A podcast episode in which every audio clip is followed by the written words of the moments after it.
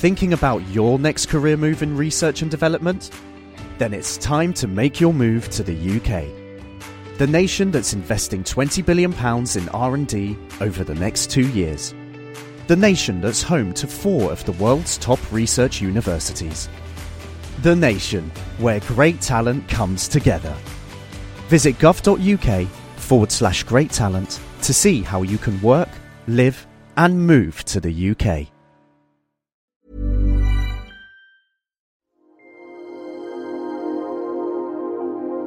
Stripping down science. The Naked Scientists.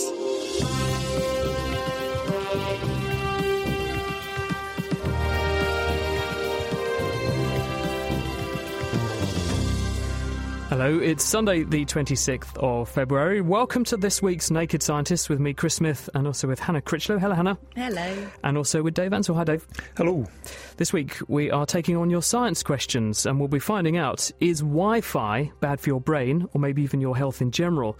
And why does blowing on your hand feel hot when you do it with an open mouth but cold if you purse your lips? Don't believe me? Try it. And this just in. How do they get the stripes into toothpaste? We'll find out very sh- shortly. Hannah. Well, in the news, we'll be hearing how computer games could help to improve the symptoms of schizophrenia and also a new way to see individual atoms and molecules. And I've got a well known experiment for you to try, but it's one that people often get confused by. Grab a jar, a candle, a dish, and some water, and I'll explain what you need to do shortly. I'm intrigued. Thank you, Dave. Meanwhile, here's how you can get in touch with us. You can tweet at Naked Scientists. You can also write on our Facebook page. That's at facebook.com slash The Naked Scientists. Or you can drop us an email. Our email address, chris at thenakedscientist.com. The Naked Scientists podcast is powered by UK Fast, the UK's best hosting provider. On the web at ukfast.co.uk. And straight in at the deep end with our first question, Neil Briscoe. Hello, Neil. Hello, Chris. What can we do for you? Well, I've got a question about primary colours. If you were to ask me what they were, I would tell you red, green, and blue. But I've had discussions with artists, and they insist that the primary colours are red, blue, and green. And I've heard this is something to do with pigments versus light, but I'm not quite sure how it works. The primary colours of light are pretty much red, green, and blue, and that's nothing to do with physics. It's all to do with biology. It's because in your eye you've got three different types of cone, three different types of sensor. Ones which absorb reddish light, ones which um, detect greenish light, and ones which detect bluish light. Light is actually an incredible mixture of an infinite number of different colours, but your eyes kind of approximate it to reddish, bluish, and greenish. So if you mix red light and green light, um, you can actually confuse your eyes and make it look like it's yellow light. And so by mixing red, green, and blue light, you can make any color of the rainbow pretty much. It's actually slightly more complicated like than, than that, but that's the way of these things. But if you're dealing with um, printing or paints, you're taking white light, which has got all the colors of the rainbow in it, and you're taking colors away. So if you've got red, green, and blue shining down on a red piece of paper, all that comes back is red light, so you see red. Now, the primary colours from that isn't um, adding colours together, you're actually subtracting it, you're taking things away. So the primary colours are taking red away, which actually means turquoise colour or cyan, taking green away, which is um, basically purple, and taking blue away, which is actually yellow. So actually, the primary colours of pigments are cyan, um, magenta, cyan, magenta, purple, and yellow. Red, yellow, and blue are not any kind of primary colours at all, and it's just primary school teachers trying to confuse you. It's quite intriguing, isn't it? Because you're, it is literally down to what is going on on a surface in order to make a colour that you see. And so white light hits the surface, all the other wavelengths get absorbed apart from the one that you see coming back to you. Versus if I shine light at you, I'm making some coloured light that your eye is interpreting as the, the colour I shone at you. Yeah, it's, it's to do with how you're getting to those final colours which hit your eye. Neil, uh, are you more relaxed about that now? Yes, I am. Thank you very much. So your artist friends will be happy? I think so. That's good. Anything else we can do for you? Well, there was one other thing. I was lucky enough, or otherwise, to be on a video conference the other day. And while I was speaking, I kept hearing my own voice coming back at me, and I found that very confusing. Why is it the brain can't cope with this short delay? Well, sometimes it's a very long delay, isn't it? Certainly on my mobile phone. I don't know about yours, but I think the reason for this is it's a learned thing. Because when you do lots of radio programs, sometimes because of the processing involved in making radio programs, you end up hearing a delay on your own voice. And initially, when you first start doing this, it's terribly distracting and you learn to ignore it. But I think what happens, we're very used to the fact that when we speak, you get sound coming at you from two different sources. One is the vibrations coming out of your mouth through the air and into your ears. The other is that when you speak or sing or make noises, the vibrations go into your bones and then into your inner ear via that route. So you have these two sources of sound coming at you. And I think we learn to control our speech patterns and our speech loudness and the cadence of our speech, and we make ourselves sound interesting by listening to ourselves in real time. You get used to that latency or the delay between you making the sound and then the stimulus coming back at you. And obviously, when it's coming through those two routes out of your mouth and into your ears again, the, the latency is incredibly short. So the feedback loop is optimized to work that way. When you start using electronic equipment and you try to apply the same latency, of course, there's a, a, much bigger delay. So your brain gets confused because it's trying to feed back and control what you're saying, but it's listening out for the information and it's coming much later than it thought it would. This confuses the brain, gets its interest going, and it says, Right, I'm now listening for the sound. It's not there. Oh, there it is. And that delay confuses you, and you get sort of sidetracked, and it's that sidetracking that we find distracting until you learn to suppress it or ignore it. So I think that's basically what's going on. I think if you sent, if you spent your life living on telephone, tele and video conferences, you probably find it a lot easier to cope with. But I wouldn't advise it. I'd agree with that. Thanks for joining us on the show, Neil. Thanks very much. Uh, Jeff is with us. Hello, Jeff. Hello. We've just been talking about the brain. I understand that you have something related to that. I do. Um, I read I read an article, and I, I did look it up today, and it basically stated they came out very strongly to state that Wi-Fi was indeed having an effect on brains, but specifically young brains because their skulls are thinner. With everything that we have now, it's impossible to go virtually anywhere, especially in your home, and not be inundated with not just the signal from your own Wi-Fi, but from maybe 10 other signals. So when I read that, just as a sort of a precaution, I went ahead and just sort of curtailed our use and hardwired our computer. So your question would be, you know, to what extent is your curtailing justified? Hannah, what do you think?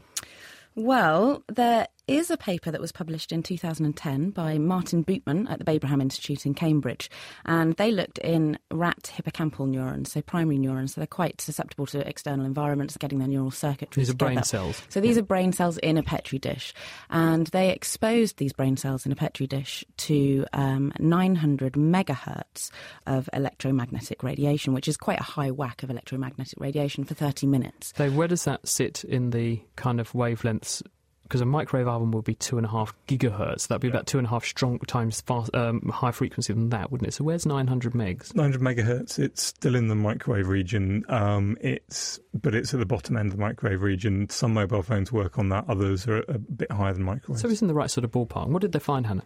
Well, they looked specifically at calcium signalling in these nerve cells, and they looked by labelling uh, by using a fluorescent dye to tag to calcium activity. And calcium signalling is very important important because it's involved in your transmission and enzyme activity um, and brain information processing and, and, transfer. So use the calcium signal as an index of what the cells are doing, exactly. asking, okay, we zap the cells with microwaves or not, and see if there's a difference. Exactly, yeah. And they, they, find? they didn't find any difference at all. So they um, they had a look at the baseline calcium levels after 30 minutes of 900 megahertz, and they found no effect, no significant effect on the calcium signalling. They also um, provoked a calcium response by adding an agonist that caused a, a, large calcium response, and they found that the uh, the electromagnetic radiation had no effect on these cells in a petri dish. And obviously, we're interpreting this within the constraints that this is a certain frequency. We're exposed to many others. I mean, what do you think, Dave? Are you you happy with that piece of research, or would, would there be other questions you'd like to ask? It's kind of not a kind of electromagnetic radiation which is likely to give you cancer directly. Its wavelength uh, from mobile phones is several centimeters, so it's not going to interact strongly with anything which is which is a lot smaller than that. So the only conceivable effect I could imagine would be some very sort of large scale thing. But I mean, there hasn't been any big effect which people have been have noticed. People haven't suddenly all started keeling over and dying. So I wouldn't have thought it's. I'm not worrying about it anyway. Dave, you've been scanning the news this week. What have you got for us? Well, I saw a wonderful story. Scientists have managed to build a microscopic MRI, or pretty close to one. By measuring how atoms oscillate in the magnetic field, we've learned a huge amount of chemistry using something called nuclear magnetic resonance machines, and they've been adapted to form magnetic resonance imaging machines, or MRI machines, that allow doctors to study the soft parts of the body. These all work by using the way atoms oscillate in a magnetic field. This is very useful because electrons around the atom and the electrons in the neighbouring atoms can all affect this. So you can gain a huge amount of information chemically about what's going on, and you can look right inside a body. But the one problem is you can't really distinguish very, very small objects. But Shimon Kolkowitz um, from Harvard and colleagues are aiming at something rather better rather than using an atom as a magnetic resonator to measure the magnetic field, they're using a mechanical resonator, effectively a microscopic tuning fork, on, with a tiny magnet on the end. And they mounted it on something called a magnetic force microscope, which scans this resonator across the surface with subatomic precision. So they actually know where this is to less than the radius of an atom the local magnetic field will affect the vibration of the resonator and they can measure it. And if it comes to an atom which is vibrating at a similar frequency, they can interact with one another. So they've used this machine to measure magnetic interactions with a single nitrogen atom inside diamond. So a diamond with a nitrogen atom where carbon should be, and they've actually managed to see this and they've managed to see the magnetic effects it has. Why were they looking at diamond? Is that because it's so so regular and the odd atom that's not where it's supposed to be stands out like a sore thumb, so it makes it a very convenient convenient thing to study simply? I think there's two things. One, it's a very, very smooth thing, and you can see an individual atom and it, it stays still, it doesn't wander off. And the other one is this is essentially a single quantum mechanical system, because the other really neat thing about this is they can interact with a single atom effectively, which is behaving as a quantum mechanical object. And so this could be really, really useful for things like quantum computing. So it's a way of getting information in and out of a quantum computer. So they're very, very early stages, but possibly they could be using this to build it into some kind of MRI scanner where you can actually scan atoms inside a single molecule or something, which would be absolutely incredible. Sounds amazing. Thank you, Dave. You're listening to The Naked Scientist with Chris Smith, with Hannah Critchlow, and with Dave Ansell. Coming up in a second, we'll find out why what a woman eats even before she is pregnant can have long term genetic consequences for her baby. Professor Nabeel, Nabeel Affara from Cambridge University has just published a paper on this this week. He's going to be joining us shortly to talk about it. Shelley Wolf uh, emailed us to say, How can you blow both hot and cold? My 10 year old son, Joshua Wolf, asked me why the air that you breathe out when you blow candles out is cold, as opposed to the warm air that you breathe out when you want to, say, mist up a window. Yes, this is a really interesting one. Basically, um, we did this as a kitchen science a, few, uh, a couple of years ago. If you blow with a very, very pursed lips very quickly, it feels cold. And then if you blow with an open mouth slowly at your hand, it feels warm. This is all to do with um, what's happening to the air. If you're blowing through a very, very narrow pursed lips, um, the air's going very quickly and it tends to mix in very, very strongly with the air around it. So what you're doing is you're actually what's hitting your hand is mostly air from the room and it's moving quite quickly and quick moving air tends to feel cold because it, it moves heat away from your hand quicker. So mostly what's hitting your hand is air from the room. Whereas if you um, breathe slowly with your mouth open, that's a much smoother jet of air. It's also a much wider jet of air. So it doesn't mix in nearly as quickly. So what hits your hand is mostly coming out of your lungs, which is warm. You can actually get the warm effect from the fast moving air by if you put your finger right right close to your mouth when you blow. It still feels quite warm. It also gets quite damp, um, and that's because it hasn't had time to mix in with the air around it. So it's still warm, and you can feel it. And if you go to nakedscientist.com slash kitchen science, you'll find Dave's write up of that experiment, some lovely pictures to actually show you that mixing phenomenon with the fast moving air that brings in the cold air that makes your hand feel cold. Hannah, Android Neox on Second Life has been listening to the item you covered on exposure to microwave radiation and nerve cell health, and he or she wonders did do you or can you explain why calcium is indicative of overall health of a nerve cell? Well, there was a really good question. They were specifically looking at calcium because calcium is such an important ion um, involved in signalling between nerve cells. So it's, it's important for building circuits and allowing passage of information from one nerve cell to another. And it's particularly important for developing brains and, and brain activity. So they were using calcium as an indicator for the primary hippocampal cell health. Thank you, Hannah. Quick question from Kathy Bateman came in this afternoon uh, via email, chris at thenakedscientist.com. She says she actually listens in Austin, in Texas, and says, how long does something need to be in contact with the floor to pick up germs? Around here, people talk about a five second rule for food that's fallen on the ground. The idea is that if the food item has been on the ground for less than two seconds or five seconds, it's not had enough time to pick up any germs and therefore it's okay to eat. Let's uh, poll the panel here. Dave, uh, would you pick up and eat something off the floor if it's been there for fewer than five seconds? I, am not sure that five seconds is important. It rather depends on the floor. if it's a fairly clean floor, then I. Hannah, your view? I think I'm a bit of a grot bag. Mine's the 30 second rule. Well, you go for as long as 30 seconds. Well, the answer is Paul Dawson is a researcher at Clemson University. He has a very nice paper on this in the Journal of Applied Microbiology. In fact, he recruited his own students to do the experiment. They tested things like salmonella being placed on uh, a surface and looked at how long the salmonella remain viable after a surface is contaminated. The answer is for four weeks. So basically, if there's contamination on a surface, it remains viable for a long time. So if you drop something on it, you could pick something up. Then they did the experiment with food items being dropped onto a surface and removed within a certain threshold length of time. The answer was that 99% of the bacteria that got transferred at any time all transferred instantaneously. So there is no 5 second, 2 second, 30 second rule, even for grot bags like you, Hannah, as you call yourself. Uh, the answer is that instantaneous contact will transfer microorganisms, and if there are pathogens there which can survive for a long time, they will end up on the food and depending upon how pathogenic they are and whether or not you then re sterilise the food, perhaps with temperature, for instance, then you could get something from it. So, if in doubt, throw it out, I think is the bottom line. Uh, we've heard from Malcolm in Lowestoft, man after your own heart, Hannah, who says, food on the floor. My rule is if I drop food on the floor, unless the food is, the floor is really grotty, he certainly is after your own heart, Hannah. Unless the fly is really grotty, I tend to eat it in the interest of my antibodies and my immune system. So he's educating his immune system. He's obviously a man who subscribes to the hygiene hypothesis with that one. Dave, uh, uh, you asked people at the beginning to grab one or two things for our kitchen science this week. Would you like to give us a reminder and tell people what you want them to do? Okay. I asked you to grab a jar or a glass, a candle, and a sort of flat bowl type object. When you to get the flat bowl object, put some a little bit of water in the bottom, so maybe kind of half a centimetre of water in the bottom.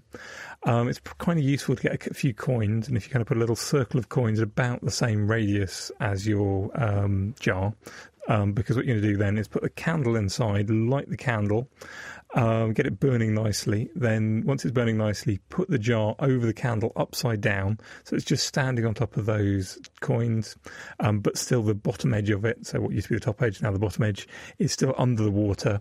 Then leave it and see what happens. Okay, and if you could let us know what your findings are, email chris at thenakedscientist.com or tweet at nakedscientists. Hannah, what's been happening in the world of science in your neck of the woods? Well, there's been a fantastic uh, study published in the journal Neuron. So, using certain computer games, it turns out, can improve the symptoms of schizophrenia and produce long lasting benefits for patients. So, schizophrenia affects 1% of the population, and people with the condition develop hallucinations, so hearing sounds and voices that aren't really there, and seeing things that don't exist in reality. They also develop delusions, which are false ideas, to help them to come to terms with these strange experiences. And together, these effects can destroy a person person's quality of life and their relationships with others. But now, a team at the University of California, San Francisco, led by Karuna Subramaniam, have found that using specially written computer games that rely heavily on memory and also require players to intensively process auditory and visual information, including interpreting facial expressions, can produce significant improvements in the player's symptoms. The researchers compared a group of 31 schizophrenics and 16 healthy control individuals over a 16 week period. After a baseline brain scan of all the individuals, the schizophrenics were split randomly into two roughly equal groups, one of which played commercial computer games and the other spent the same amount of time, 80 hours, using the brain training software built by the researchers. And at the end of the study, the participants were reassessed using a range of behavioural and scanning based methods. Compared with the individuals who played the commercial computer games, those that received the brain training treatment showed a significant improvement in their accuracy of information recall. This was mirrored by improved social functioning and an increase in activity in a brain region called the medial prefrontal cortex, which is concerned with planning and decision making. I spoke to the study co author, Sophia Vinogradov, about the implications of their findings. These data raise the exciting likelihood that the neural impairments in schizophrenia and undoubtedly other neuropsychiatric illnesses are not immutably fixed, but instead may be amenable to well designed behavioral interventions that target specific restoration of neural system functioning. These findings may have far reaching implications for helping to improve the quality of life for patients suffering from neuropsychiatric illness, not just from schizophrenia, but also other disorders characterized by impaired neural system functioning, such as autism and obsessive compulsive disorder. Sophia Vinogradov, who published that study this week in the journal Neuron. Gosh, what an amazing story. Software for schizophrenia. Well, story of the week for me has to be this one, which comes from the Russian Academy of Sciences. It's published in the journal PNAS this week. The first author is Svetlana and Yashina. She and her colleagues say that they have brought back to life a plant that hasn't grown on Earth for 30,000 years, or more precisely, 31,800 years, give or take 300 years, which is how old the carbon dating of the plant material they started from is. What they did was to go to northeastern Siberia, where 38 metres down in the permafrost they found some frozen squirrel burrows. And in those burrows were sequestered what squirrels normally hide seeds, fruits, and nuts. And amongst them were some campion seeds. And they took these seeds away, they looked viable, and so they put them in nutrient broth in the laboratory and tried to grow them. Now, the seeds did show some signs of life, but rather like a slightly broken computer where you press the power button and it spins the fan up and starts the hard disks but won't quite boot. These seeds didn't quite get it together in terms of their germination. But in some cases, a structure called the placenta, which is the part of the plant that links the parent plant onto the newborn seed, that did show some signs of changing in the nutrient solution. So the researchers focused on these placental tissues, and in the right conditions, they managed to make them put out sprouts and roots. And very quickly, they were able to produce plants from them. And from those plants, they got flowers, and from those flowers, they got pollen. They were able to cross pollinate the plants and then produce seeds that were viable. So they've now got recreated and resuscitated in the laboratory species of this campion, which haven't grown on Earth for over 31,000 years, and they do, when grown side by side with the current form of the same species, look subtly different. Now, this is obviously an interesting breakthrough in its own right, but it does tell us enormous amounts about how we preserve plant tissue.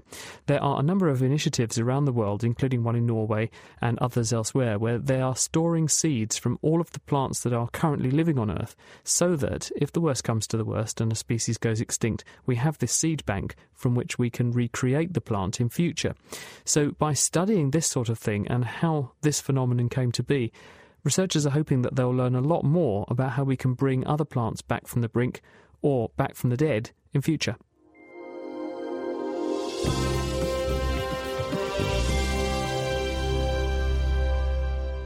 Coming up in just a second, we'll hear from Nabeel Affara, who has been doing this work looking at how what you eat could have genetic implications for women who are pregnant or even not even pregnant yet. Before that, though, Dave Louise Allen got in touch this afternoon on Facebook, at facebook.com slash the naked scientist, if you'd like to join us via that route. And she says, why, when you squeeze a tube of toothpaste with the lines of separate colours, why do they not all smudge into each other? They always come out in perfect lines. How does it work? Essentially is by clever engineering. If you look carefully at the toothpaste, instead of kind of making those beautiful swooshes of toothpaste, which they always show on the adverts, if you sort of chop the toothpaste straight, you'll see that the colours are only just on the surface. In the middle is all just the normal white toothpaste. So what they're actually doing is in the nozzle, or very, very close to the nozzle which squirts toothpaste out, they've got three other little nozzles attached to bags of colour, or uh, several different other nozzles attached to bags of colour. So when you squeeze a toothpaste, um, it both squeezes the main toothpaste bit and those little bags. And so as the main toothpaste comes out, the kind of extra coloured bits get squeezed out on the outside. So you end up with a white tube with little coloured bits around the outside and the beautiful toothpaste, which you obviously love.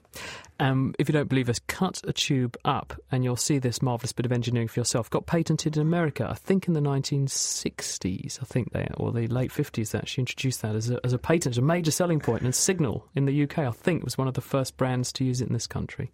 Quite believe, I think it's based on a kind of a similar system for making icing. Uh, um, so Indeed, you, you icing cakes, yeah.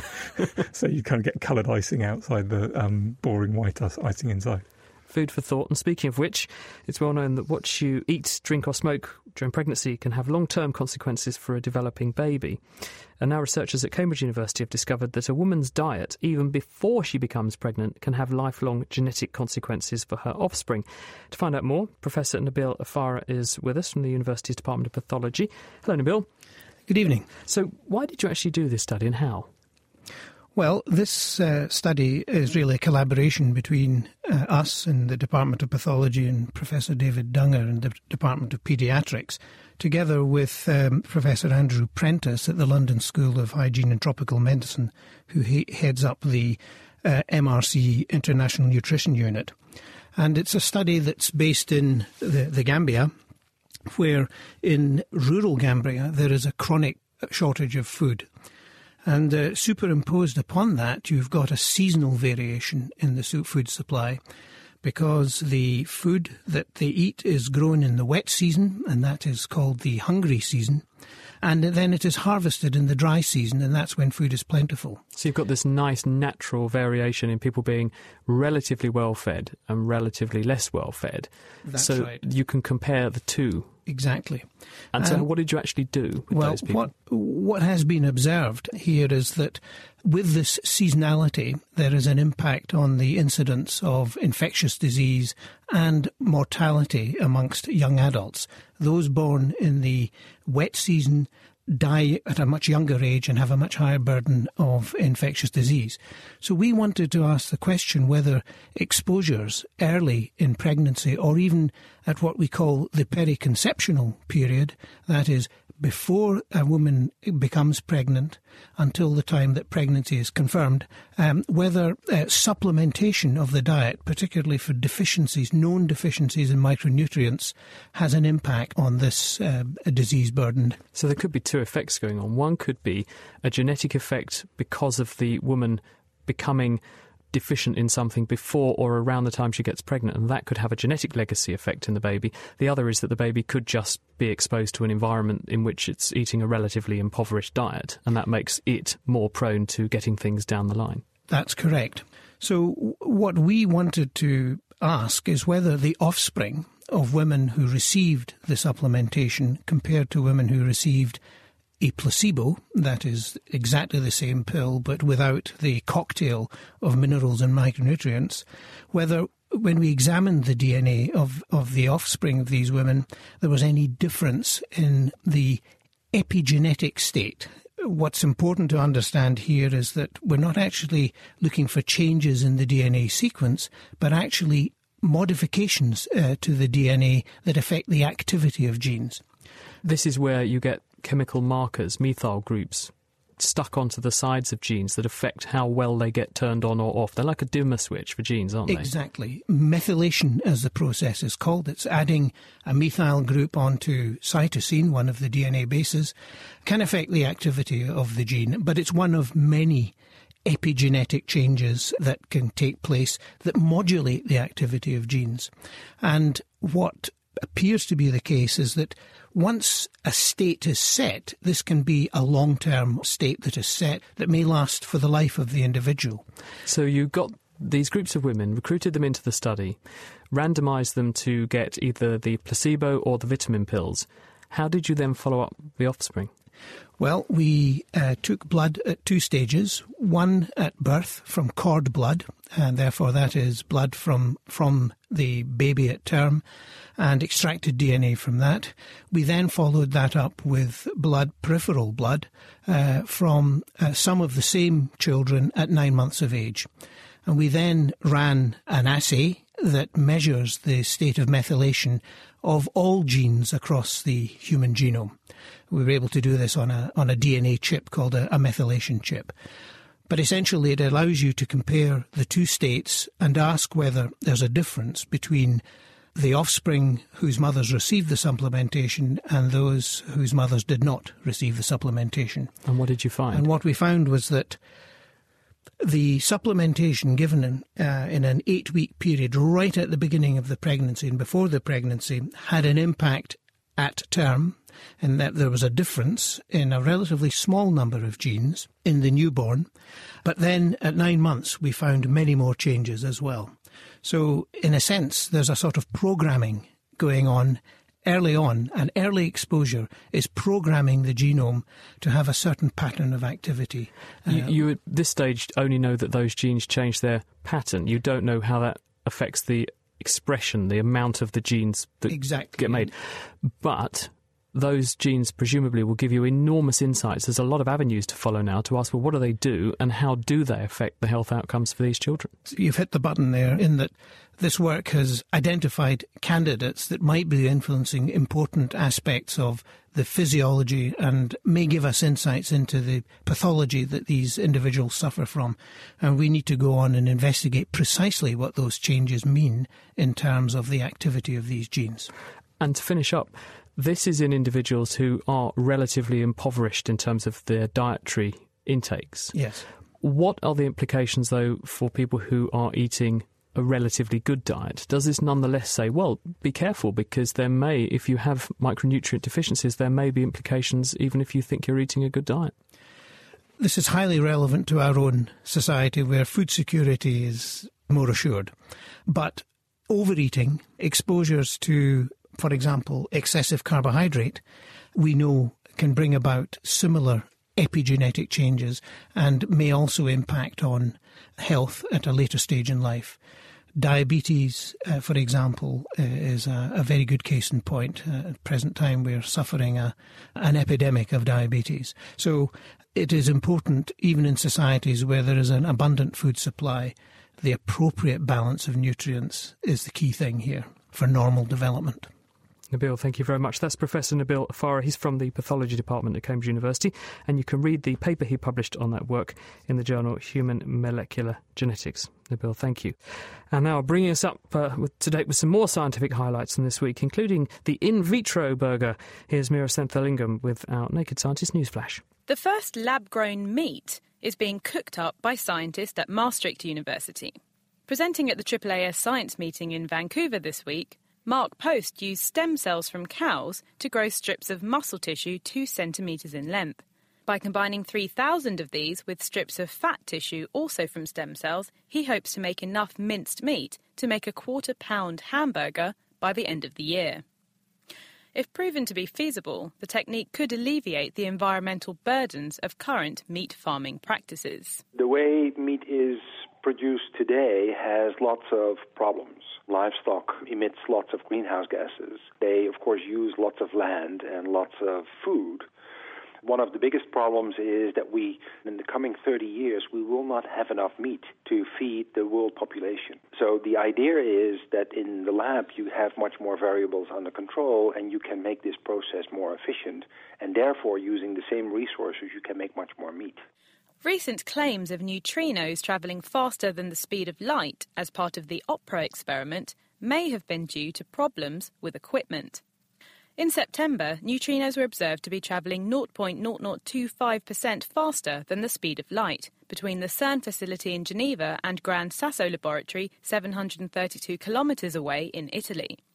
The team behind the experiment have since been checking how these potentially revolutionary results could have occurred and have now identified some flaws in their technique, as Alfons Weber from the Rutherford Appleton Laboratory comments. They found two effects. One of them is that there was a loose optical connection that carries their GPS timing signal underground. And then there was another effect where one of the clocks they were using or frequency counters, somehow their correction was different from what they originally thought. One of these effects could make the apparent travel time of the neutrinos longer and the other one shorter. And it's not clear which effect would dominate, uh, but they will affect the measurement this newest information puts very much in doubt that they had a real effect. The tricks used by botulinum neurotoxins to protect themselves as they move through the human body have been revealed by scientists at the Sanford Burnham Medical Research Institute.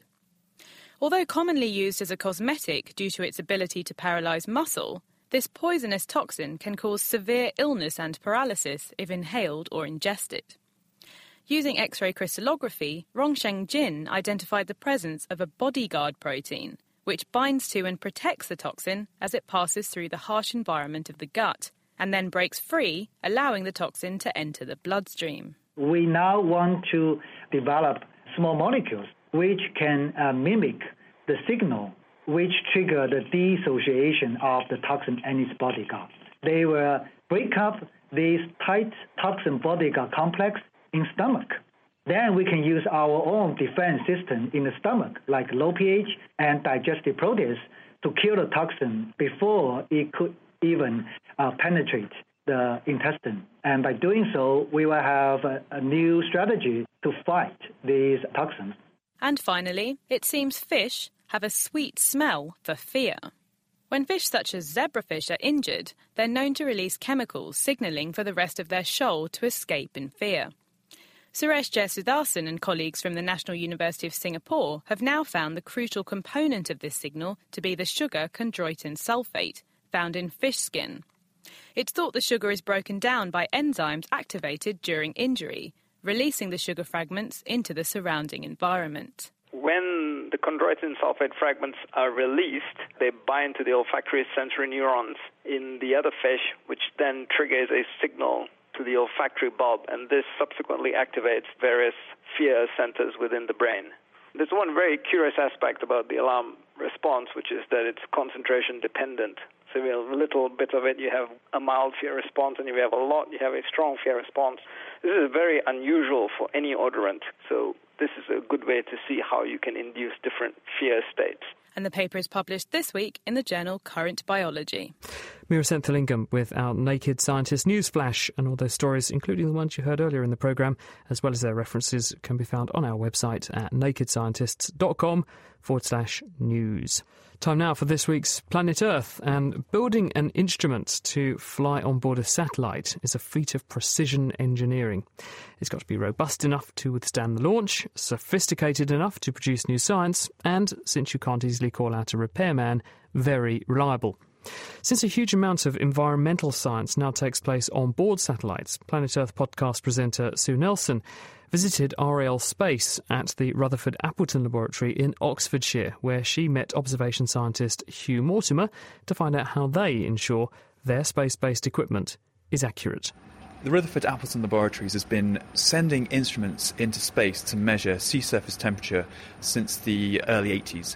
That gives us a continual data record of temperatures which we can then use to identify trends within the climate and we can use to then look at different aspects such as climate change and how the sea is warming up. Now, you're involved in an instrument that's going to fly on board a satellite for this. The instrument that we are calibrating is a large European Space Agency project.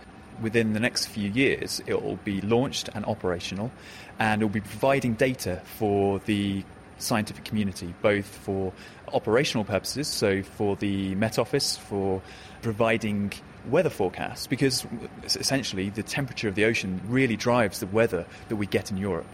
The other thing that we're trying to do is then use this data to look at climate change and climate records. So the instruments that we're developing and building here, we're then calibrating before it gets launched into space, and therefore we know precisely how accurate that instrument is at measuring sea surface.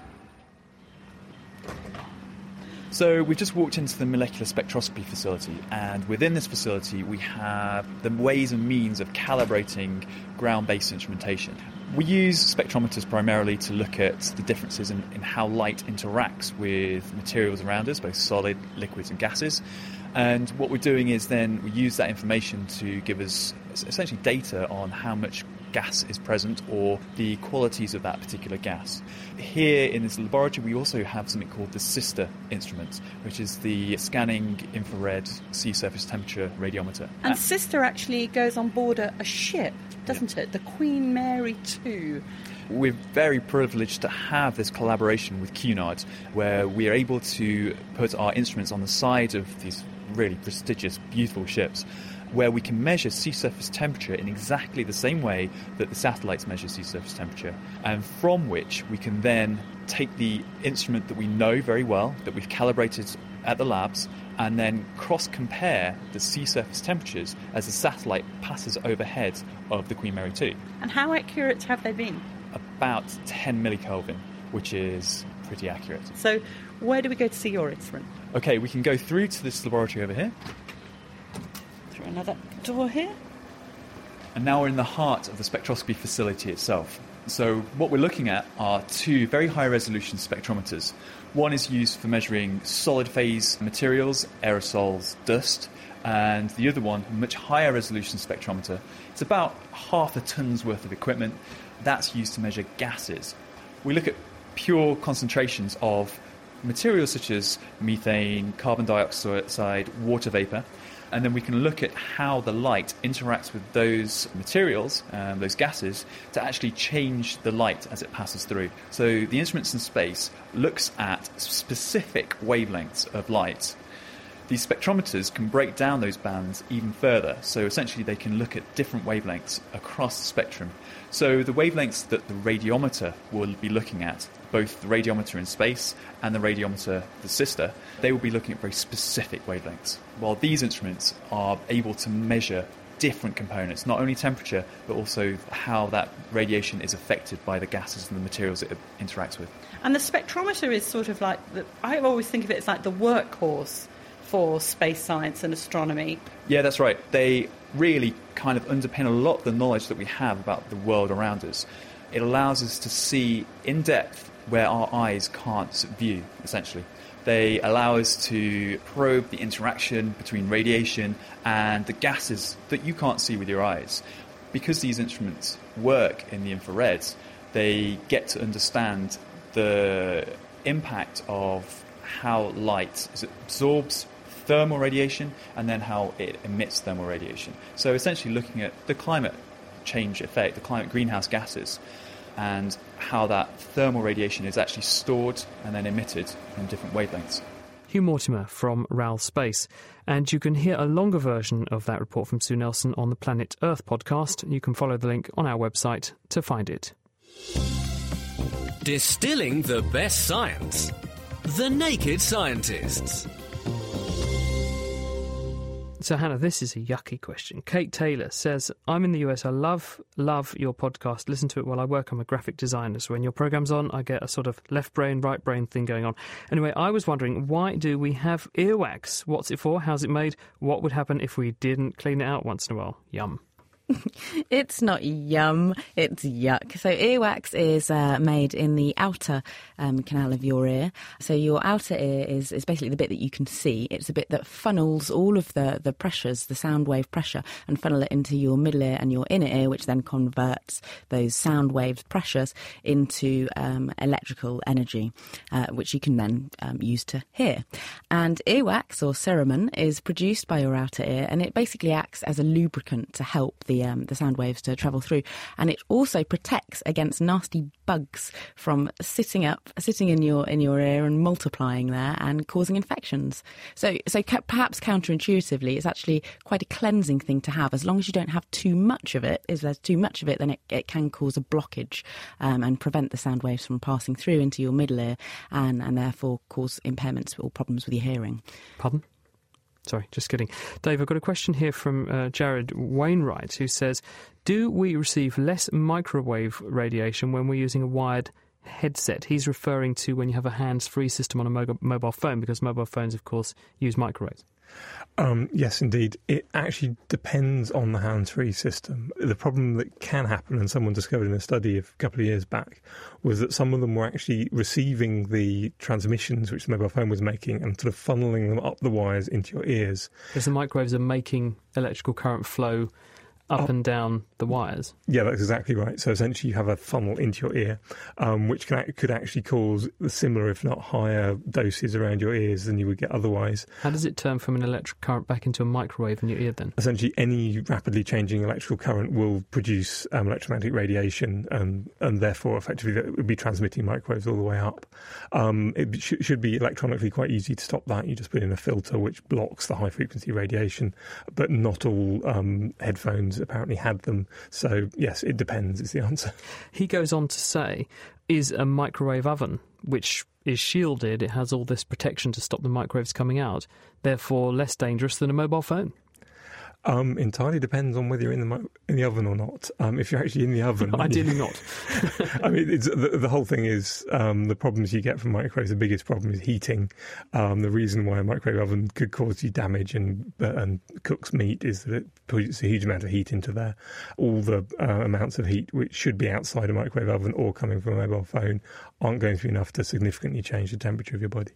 So a microwave's running at say a kilowatt, whereas your phone is running at milliwatts. So the heating effect of your phone on your tissue, i.e., your brain that it's it's irradiating, is going to be tiny in comparison. Exactly. Yeah. Hannah.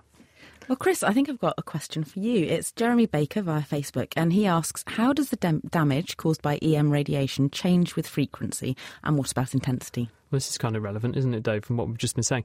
Well, the answer is that as the wavelength of radiation, light, EM radiation, gets shorter, in other words, the frequency increases, then it packs a more energetic punch. So, at long wavelengths, like radio waves and microwaves, we regard this radiation as non ionizing. In other words, when it impacts on something, it does not have enough energy to physically disrupt the bonds that connect atoms together. And for that reason, it means that when you are hit by this radiation, although it will warm up your tissue because it will make the particles vibrate more and get hotter, it will not physically break the bonds between them, so it should not trigger, for instance, mutations in DNA that could cause cancer. But as you go into shorter and shorter wavelengths of radiation, so you go beyond UV and you're into X rays and then gamma rays, this is light with a very high frequency, very short wavelength, where the light has sufficient energy to physically disrupt chemical bonds. It, it literally breaks the bonds between atoms, and this means you can introduce changes to your DNA, you can introduce damage to material in cells, which can then stress cells so it can damage tissue, and it can also introduce cancer causing mutations. So that's why we worry about ionizing short wavelength radiation. We're less concerned about, say, holding a mobile phone to our head because that's microwaves which are not said to be ionizing.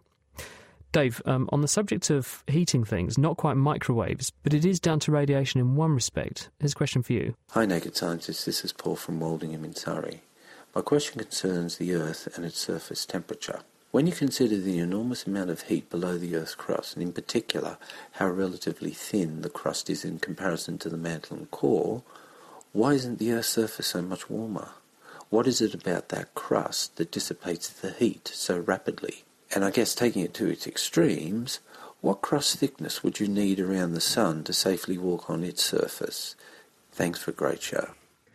The interesting thing about this question is it doesn't particularly matter what the crust is made out of.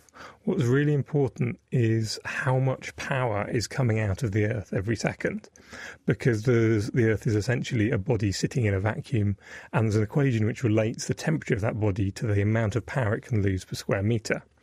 Um, and the Earth is losing actually only about um, 0.1 watts per square metre from geothermal sources over the whole of the surface. And this means that if it was just sitting in the middle of space with no sun anywhere near it, you can work out the temperature it should be, and it should be at about minus 239 degrees centigrade. But it's not. But it's not. That's because the sun's shining on it and heating it up all the time. Now, you also asked how big the sun would have to be, how thick a layer of crust you'd have to be over the sun in order to get it down to a temperature we could walk on. Um, I used the same equations. I said that you probably walk on something at about 60 degrees centigrade. It might hurt. But Ouch. It's, but it's just about possible. um, and something at about 60 degrees centigrade can lose about 664 watts per square metre um, in one in one direction. And if you work out the size the sun would have to be to be losing heat at about that rate, it's about 213 million kilometers um, radius.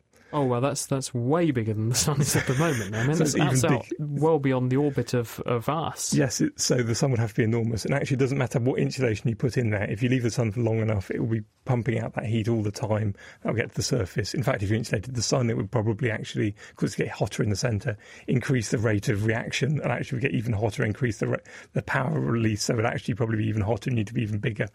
Um, so yes, rather implausible, I think. In Star Trek, they talk about is it a Dyson sphere where people create a, a, structure around a star in order to capture all of the energy coming out of the star and then do various nefarious or maybe not things with it? But that would mean you'd basically end up having to contain something that would be 200 million kilometres across then if, if you allowed it to expand. You'd need something huge. Yes, um, this was, I think, invented by Freeman Dyson, who was looking at if you took the kind of limit of technology and you were staying in one solar system, what would you do to it? How could you extract all the energy out of a star? And therefore, you want to, if you want to uh, um, collect all that heat, you then have to get rid of it at a sensible temperature. So you need something out at about the orbit of Mars. You have to build a sphere about the orbit of Mars, um, and then that would be radiating out, and it would be absolutely immense and, and incredible technology to be able to do it. And I wonder how much material you would need to make a sphere as big as that in the first place. Uh, immense amounts, and just the physical strength of a hollow sphere that size is, I think, completely implausible. At the moment. Thanks, Dave. Leave it a few million years had a bit of chat going on in Second Life. Hello to all of you. They're wondering why does earwax taste so terrible, and they're also speculating how many calories there are in it. There must be a few prodigious ear picker and eaters in there. Right, well, it's time to get experimental now. Dave and Hannah have actually left the building because they're doing something slightly dangerous. Well, ish. With a candle, a jar, a bowl, and some water. Over to you, Hannah. What have you got up your sleeve?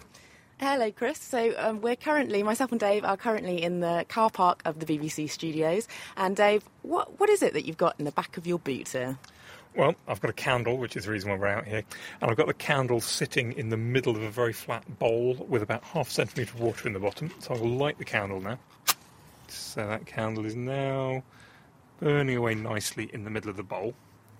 I'm now going to, I've got a jar, which in a moment I'm going to put over the top of the candle, but first of all I'm going to put three coins around underneath so it doesn't lock onto the bottom and stop stuff hitting the ground. And the coins are arranged about the same diameter as the jar itself. So I'm now going to put the jar over the top and we're going to see what happens. So there are a few bubbles to start with. Oh, and so now the, the fire. Oh, wow. Okay, so the candle's extinguished itself and the candle's actually raising up, upwards in the jar. Dave, what's going on there? Well, one thing which a lot of people explain this as is that a candle has burnt up all the oxygen, so there's less oxygen in there, takes up less space, and the water comes up to take up the space. That's not entirely true.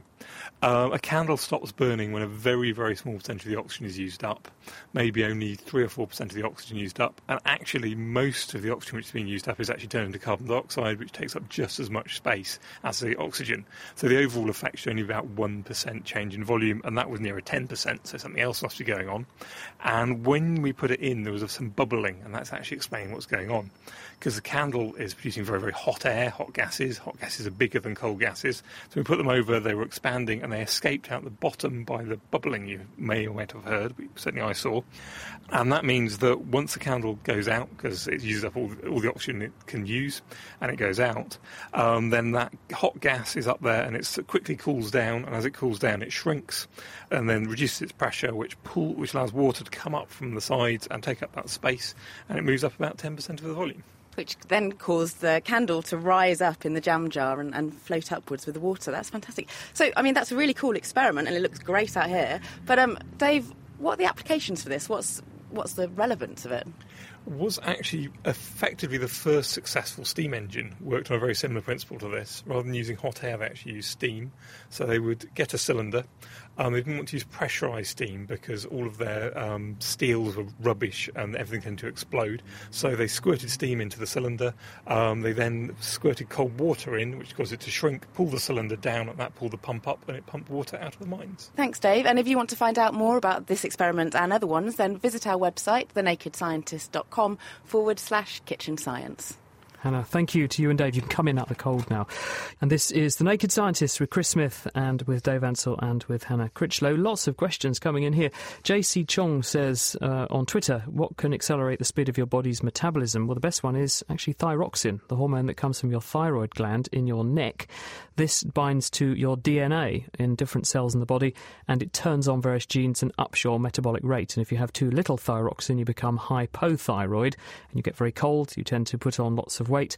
You can get your muscles feeling very weak. It's hard to think straight and people have no energy. And pretty much the reverse happens if you have too much thyroxine. Mr. Ford in Ipswich was wondering why you get so much build-up of earwax that he can't actually hear. Well, earwax production and characteristics vary genetically. People who come from East uh, Asia tend to have very dry earwax, whereas people who come from the West tend to have genes that cause them to have wetter earwax. That's the first thing. You tend to up the production of earwax if it's got a job to do. So if you're in a very dusty, dirty environment or if you have infections locally, you make more earwax in order to soak up the dirt and prevent the bugs from creating more of an ingress. The downside is that the cerumen, the thick wax, can build up and block your ear canal. You sometimes have to soften it with something like olive oil so that you can get it out easily. Uh, Paul Harrington's wondering, Dave, I wonder if you can do this in a minute. Uh, will having my mobile phone in my trouser pocket affect my sperm count? Ouch. I, I have absolutely no idea. I think this is more of a medical question than a physics one. Well, it's more the sort of dose and that kind of thing, isn't it? Because they did do studies on laptops. They did a study looking at men's sperm counts and trouser temperatures and found that if you put your laptop on your lap as nature intended you to use it, or at least the manufacturers intended you to use it, the elevation in temperature in the trouser area is of the order of several degrees. And this was sufficient to cause a decrement in sperm count because sperm gets made most optimally at a lower temperature, maybe one degree lower than Yeah. uh, than other times. So mobile phones do cause a heating effect because of the microwaves, don't they? But probably much less than a laptop, probably at least a tenth as much. So I'd have thought you'd have difficulty heating that particular region from your side pocket unless you've got a very strange pocket. And and also the intensity must be lower. The, the actual heating intensity of, of the microwaves coming out probably wouldn't be Oh, enough to the, put the the, actual temperature up. um, microwave, even when it's running, if you're actually talking on the phone, it's only a couple of watts. Whereas a laptop, just the heat just coming straight out, it could be up to 100 watts, which was far, far larger. Reassuring, he says, taking his mobile phone out of his pocket. Right, well, mixing things up a bit, time for our question of the week with Hannah. This week, we hop along to a question just in from Vinny in Greater Manchester. As the joke goes, if you cross a kangaroo with a sheep, you get a woolly jumper. Is it now possible with modern techniques across different animals to make one completely new species? So, to what extent can we genetically manipulate an organism to produce a new one? Here's Professor Martin Bobrow from Cambridge University. I think it's mind blowing that one can take a gene which performs a certain function in yeast and put it into a human cell and it still works.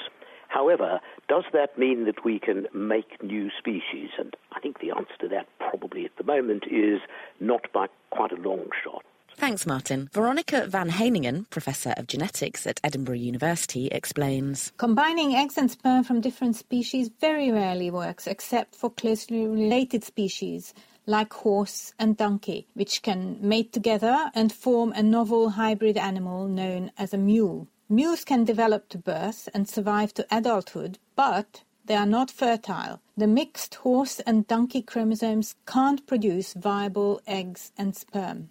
A sheep cannot be crossed with a kangaroo because even if we had sperm and eggs available, we would not succeed in making hybrid animals by in vitro fertilization or IVF because development requires two sets of similar parental genes.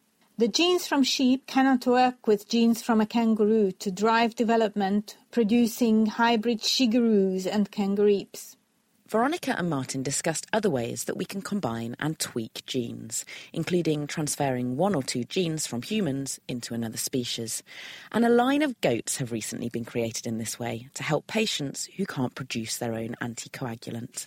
There's also chimeras, where stem cells from different species are mixed. For example, there's a mouse with human liver cells, and we hope that we can use this mouse to help evaluate the safety of drugs, since the liver plays such an important role in drug metabolism.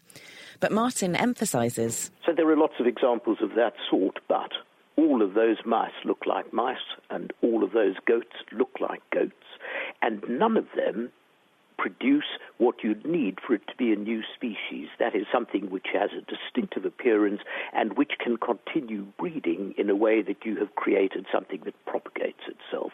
Even the natural species mixtures, mules, there are zebra horse crosses and lion tiger crosses, but they're sterile.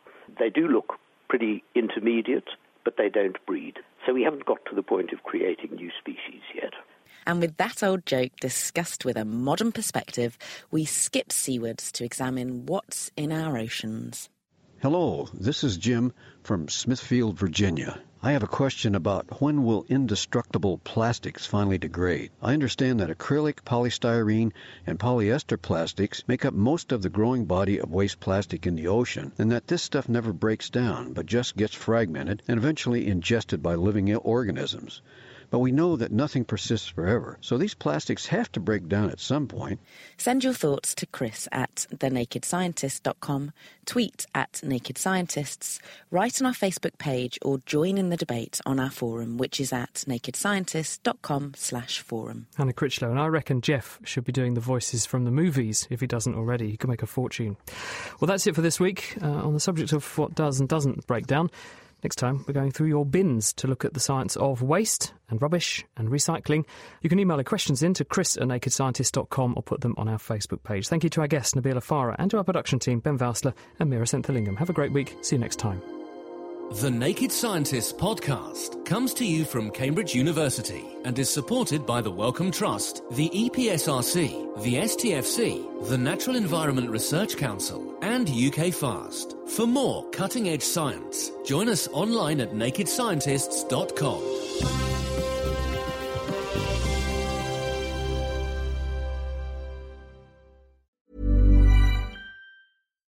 Thinking about your next career move in research and development? Then it's time to make your move to the UK. The nation that's investing 20 billion pounds in R&D over the next 2 years.